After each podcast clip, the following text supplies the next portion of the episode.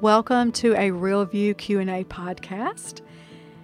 The topic for this session is going to be about cleansing ourselves before we take the Lord's Supper. A Real View is brought to you by Parousia, a ministry devoted to boldly sharing the gospel of God's grace, freely offered to us through the finished work of Jesus Christ.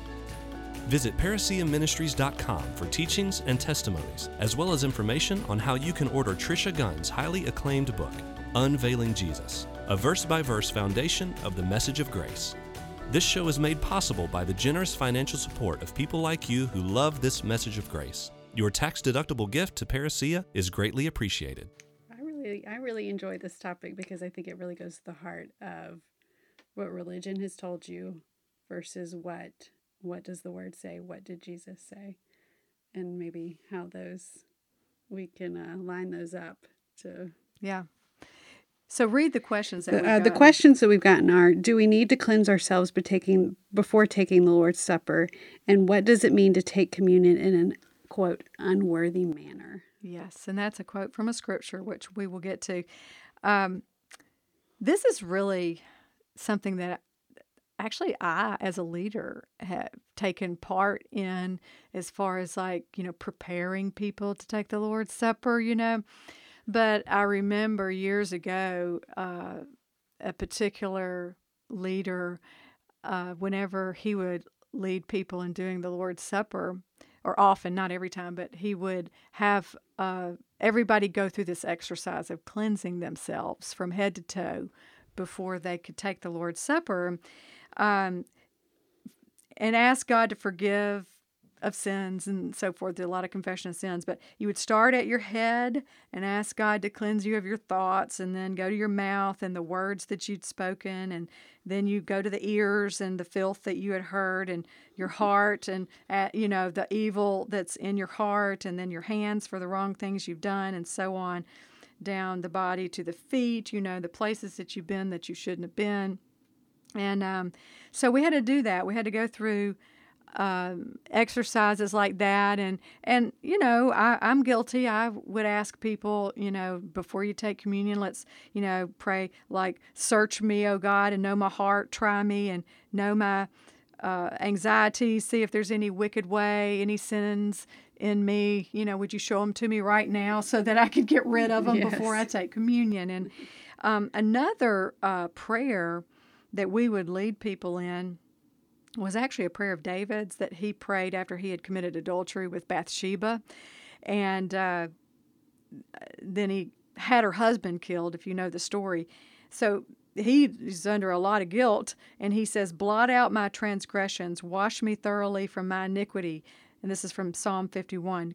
Cleanse me from my sin, for I acknowledge my transgressions, and my sin is always before me. And in verse 10, it says, Create in me a clean heart, O God, and renew a steadfast spirit within me. Uh, do not cast me away from your presence. Do not take your Holy Spirit from me. Uh, now, that's David. That's in the Old Covenant. He didn't have the Holy Spirit inside. Um, that prayer is a prayer of unbelief for the New Covenant believer. And it's certainly not a prayer to pray before you take the Lord's Supper, because if you do, then you're not really understanding what the Lord's Supper is all about to begin with. Yes, it would be like taking a bath before getting. Well, you're already clean, honestly. Yeah, It'd exactly. be like being perfectly clean, not one germ on you, but then jumping in the bathtub to see if you could get More clean. more clean. Yeah, exactly. Um, so that's that whole idea that you have to cleanse yourself before you approach God. Um, and I totally get why we used to do it because we thought our sin was a barrier between us and God, which completely frustrates the grace of God because the barrier has already been removed. Um, but let's look at the scriptures. Let's just see uh, some of these scriptures that talk about the Lord's Supper. In Matthew 26, Jesus took bread, blessed and broke it, and gave it to his disciples and said, Take, eat, this is my body. Then he took the cup and gave thanks and gave it to them, saying, Drink from it, all of you, for this is my blood of the new covenant, which is shed for, for many for the remission of sins. And in Luke 22, it's the same account, uh, but there's a little bit more information for us in it. It says he took bread, gave thanks, and broke it, and gave it to them, saying, This is my body, which was given for you. Do this in remembrance of me, he says. Likewise, he also took the cup after supper, saying, This is the cup of the new covenant in my blood, which is shed for you. So, when we take the bread of the Lord's Supper, we're to remember his body was broken for us. His body was broken that we might have life, to give us life. He's called the bread of life. Um, and then we take the cup of the Lord's Supper, and it represents His blood, which has washed away our sins and made us righteous. So the cup is for the forgiveness of sins. The bread is is for your body. Like I said, He's the bread of life. His body was scourged, beaten, bruised, battered, and crushed. So we could have His life in exchange. It's part of the great exchange. So when we take communion, we need to. Uh, judge ourselves in the light of this finished work. I think this goes back to we keep saying, but where are your eyes focused? So if I take communion and I'm focused on my inadequacies, my shortcomings, my fallings, then I'm not focused on Jesus. Right. And he clearly says, Do this in remembrance of me. Think about mm-hmm. me. Think about my finished work. Think about my body. Yeah. Think about my blood. What does has that done for you? Think about me. Exactly. Exactly. So, to get to that passage that talks about whether or not you're taking it in a worthy manner and what that means, let's look at um, 1 Corinthians 11 and we'll read a few of the, the scriptures there. Um, starting in verse 23 the, the Lord Jesus, on the same night in which he was betrayed, took bread, and when he had given thanks, he broke it and said, Take, eat, this is my body, which is broken for you. Do this in remembrance of me. In the same manner, he also took the cup after supper, saying, This cup is the new covenant in my blood. This do as often as you drink it in remembrance of me. For as often as you eat this bread and drink this cup, you proclaim the Lord's death until he comes. Therefore, whoever eats this bread or drinks this cup of the Lord in an unworthy manner will be guilty of the body and blood of the Lord. But let a man examine himself, and so let him eat of the bread and drink of the cup. For he who eats and drinks in an unworthy manner eats and drinks judgment to himself, not discerning the Lord's body. For this reason, many are weak and sick among you, and many sleep. All right, I want to focus on a particular phrase in there. Paul said he drinks judgment to himself. Mm. God is not bringing the judgment he's drinking judgment to himself. And how is he doing it? Not discerning the Lord's body. All right? He who drinks and eats in an unworthy manner is not saying that you are unworthy. Okay? The blood has already declared that you are worthy. So it's not talking about the who of it, but the how of it. He who drinks and eats in an unworthy manner is about how the one who is partaking isn't discerning the Lord's body. Now, that word discerning is the Greek word diakrino. And in this context, it means to separate, to make a distinction. So, this is talking about not separating out, not making a distinction concerning the body of Jesus. His body broken for us gives life to our mortal bodies. And that's what it says in Romans 8 11 it says, But if the spirit of him who raised Jesus from the dead dwells in you, he who, he who raised Christ from the dead will also give life to your mortal bodies through his spirit who dwells in you. So, what we need to see when we're taking the Lord's Supper is that his body, again, was beaten, scourged, battered, bruised, crushed for our sins. If we don't, and this is what's so serious about it. If we don't see that great exchange there, then we're going to believe the lies that the enemy speaks, and we're going to, I tell you, we're going to end up battering ourselves, yes. punishing ourselves. Some people even torture themselves, yes. whether it's psychologically or physically. You know, there's a lot of people. You know that how the Bible says in Hebrews 9:22 it says without the shedding of blood there's no forgiveness of sins. There are people who are so tormented believing that they are not forgiven for things that they did or some perhaps and a lot of this is is people who've been abused that things that have happened to them they bear such a consciousness of guilt over things that happened to them that they literally will torture themselves and shed blood by cutting or you Yes. know other things that they do to themselves because there's something in this that the that without the shedding of blood there's no forgiveness of sins. So if you don't see that this body broken and blood shed on the cross for you you're going to do it to yourself in one form or fashion. That's that's really I think that for me that was eye opening because I can tell you that in past I truly did before I had a revelation of grace. I not only psychologically beat myself up over my shortcomings, but at times I never cut myself, but I would physically hurt myself. But I now seeing it's uh, I just am almost over I not almost I am overcome by the goodness of the Lord that I didn't realize I was trying to t- add on to his sacrifice so to speak Yeah. that he totally took that for me so that I didn't have to psychologically physically or in any form or fashion beat myself up over it he was beaten for me Exactly. Exactly. And you know, it's just it's just so sad um, that this whole thing called the Lord's Supper is supposed to be this remembrance of him, yes right? I mean, it's not do this in remembrance of your sins. no Do this in remembrance of me, is what he said. But this whole perspective that you're this terror. So these people people are afraid to take the Lord's Supper. Sit oh, in Oh, their yes. seats and don't even come forward sometimes because they feel like they're not in a right mind to do it. Instead of realizing that that's going against the very purpose of it. That if you are feeling guilt, if you are feeling shame, if you are feeling heavy uh, because of sin, that's when we need to stand up and say, I'm remembering what Jesus did exactly. and that I don't have to feel these things. Yeah. And that He gave me life and life abundant. And I'm healed and whole and forgiven, holy and righteous. Yeah.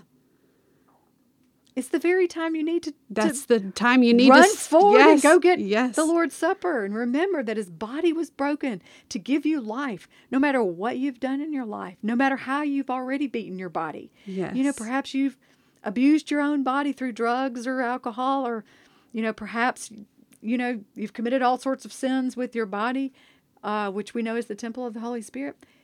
But his body was broken for you and for me to give us life. God life. It's life from our spirit. It's it's he who is joined to the Lord is one spirit with him. First Corinthians uh, chapter six verse seventeen. In other words, we're one with the Holy Spirit. And that spirit raised Jesus from the dead. And that spirit lives inside of us. And that spirit comes and gives life to our mortal bodies. And taking the Lord's Supper should remind us of that truth and really ignite the faith you know the faith to to believe that there's power within us. Yes. that no matter what we've done god is there to give us life. And you listen you win both ways because you're righteous because of his blood and you're healed because of his broken body. So Yes. both ways right? I mean if you sin you're righteous. If you hurt your body you're still righteous. Right. Wow. so It should really be what used to be for me some type of religious exercise focused on my own shortcomings is now just a remembrance of a resetting of the mind, a refocusing on Jesus. What has he done and what did he do on the cross and what is this great exchange and refocusing on that and then what is the overflow of that that I live in? Yeah, exactly. You know, uh, I like to make these comparisons to the Old Covenant. Mm. And I think that the issues that we have in the way we do Christianity is a lot of times a mixture of the old and the new, Yes. right? Yes. And uh, I love Hebrews 10, and it talks about reminder of sins. And it says that uh, in those old covenant sacrifices, as Hebrews 10, verse 3, there's a reminder of sins every year, for it's not possible that the blood of bulls and goats could take away sins. So there's a remembrance of sins there. That's an old covenant mindset. And that remembrance is either going to say that the payment wasn't enough or the recipient isn't happy. Now, what was the payment? The blood of Jesus, right? So when we drink the cup, we're remembering that the blood has cleansed us, right? So, and you actually, if you're remembering sins, bringing sins to your remembrance, you're insulting Jesus or you're insulting the Father because you're either insulting the payment or you're re- insulting the recipient. Yeah. And God has said His Son's blood is enough. He's satisfied.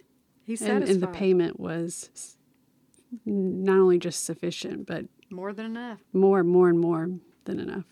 And uh, uh, on down in chapter uh, 10 and verse 9, it says, Jesus is saying this. He says, Behold, I've come to do your will, O God. Then he tells us what the will of God is. He takes away the first that he might establish the second. So he takes away the old covenant of law, which brings a reminder of sins, and he brings the new covenant of grace, the new covenant in his blood.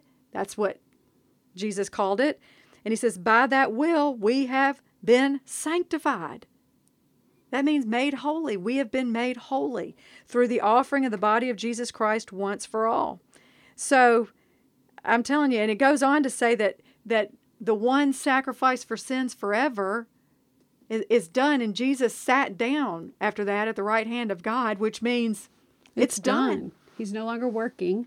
The work is complete. And, and all those old covenant, it says that the priest would stand ministering daily, offering repeatedly, because those those uh, blood sacrifices only worked temporarily, but the blood of Jesus works forever. It goes on down. Listen, this is so awesome. In verse 17, it says, he adds, this is this is the Holy Spirit speaking. Their sins and their lawless deeds I will remember no more. That's the witness of the Holy Spirit. Their sin. Look, what are we remembering? He says he's not remembering those sins. He says, Now where there is a remission or where there's forgiveness of these sins and lawless deeds, there's no longer an offering for sin. Therefore, having boldness to enter the holiest by the blood of Jesus by a new and living way, which he consecrated for us through the veil that is his flesh. You do not enter the holiest, or let's just say once you're in, you're in, okay? We've entered the holiest. Jesus is the holiest. We've entered the holiest. We're there. And you do not enjoy the holiest. You're you're you're standing in the presence of God through the remembrance of sins. You have entered the holiest by the blood of Jesus. Uh, so that whole thing of remembering your sins from your head to your toes is just a an old covenant mindset. Um, so bottom line is the veil's been torn from top to bottom.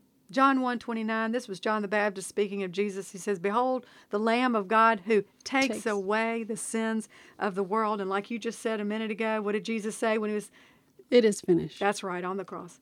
It is finished. So we're in the presence of God. We can enjoy the presence. Come boldly before the throne of grace. Um, so, you know, the Lord's Supper is a celebration, it's not a somber thing. No, it's a celebration. How exci- This is the good news. Yeah. He became sin so that we could become righteousness. We could become healed, whole. This is the good news. You know, uh, that phrase, taking the bread in an unworthy manner, which we just said was the how of it, uh, not the what of it. Okay, you're not you're not unworthy. It's it's are you remembering what this bread means? Yes. And there is a uh, there is an account in the Bible of Jesus uh, feeding the five thousand. You know the story, right? So he he same thing, exact same verbiage as the Last Supper, where it says that he took the bread, blessed it, broke it, and gave it. Okay, those are four verbs. He uses the exact same verbs. I think this is so cool. This is one of my favorite Little nuggets. nuggets Yeah. of the Bible. in Mark uh, six, when he's doing the, the feeding of the five thousand, it says he when he had taken the five loaves and the two fish, he looked up to heaven, he blessed and broke the loaves and gave it to them. And he set it before the people, uh, and the two fish he divided among them all. So he took it, he blessed it, he broke it, and he gave it. Same four verbs.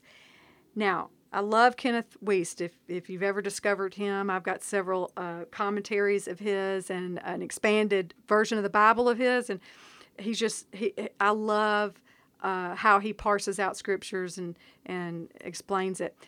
He wrote in his commentary on the book of Mark the following note on Mark 6:41 uh, on that phrase that he broke the loaves and gave them. He's, this is what he says: the verbs are in different tenses. The former broke is in the aorist.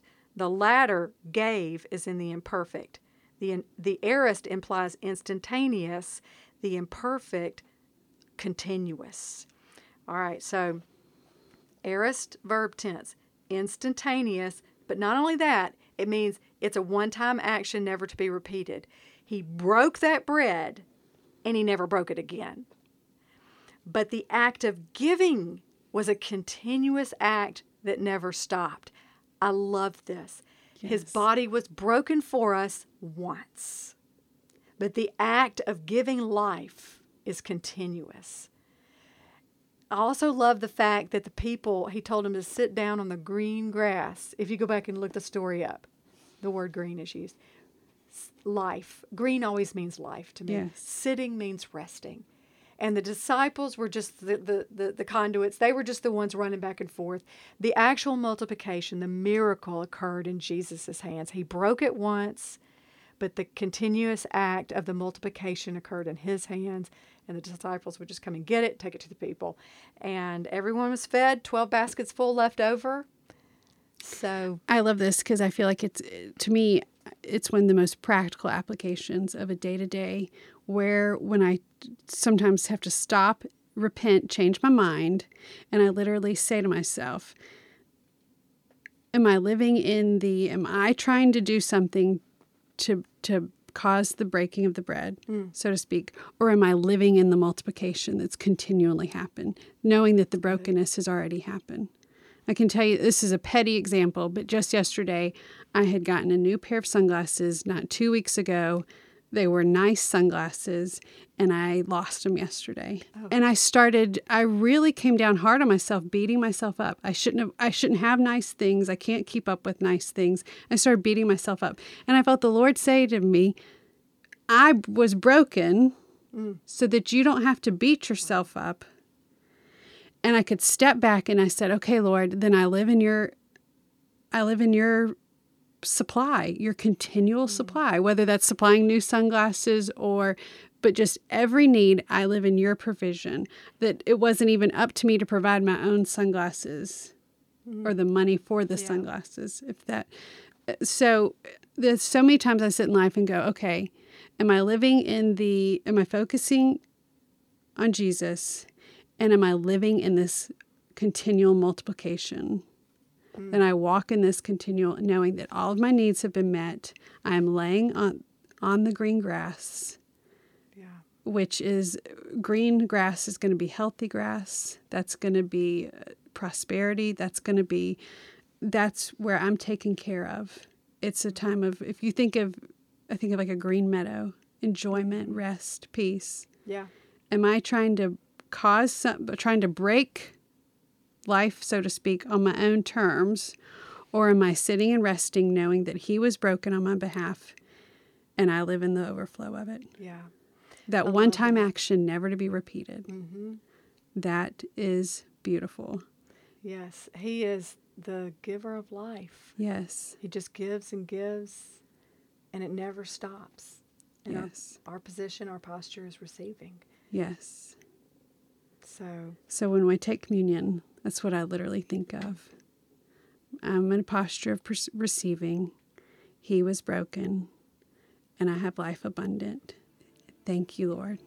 Amen. And I really do just pray that everyone listening to this, the next time you, t- you receive the Lord's Supper, that you will think about what we've said here. His blood has made you righteous and his body broken for you gives you life upon life upon life. And let's celebrate. Let's celebrate. Yes. Amen. Thank you for joining us for a Real View Q&A podcast where we answer your questions about God's grace from one singular perspective. We determine to know nothing among you but Christ and him crucified. This podcast is sponsored by Parousia. If you want to know more about God's amazing grace, go to parousiaministries.com.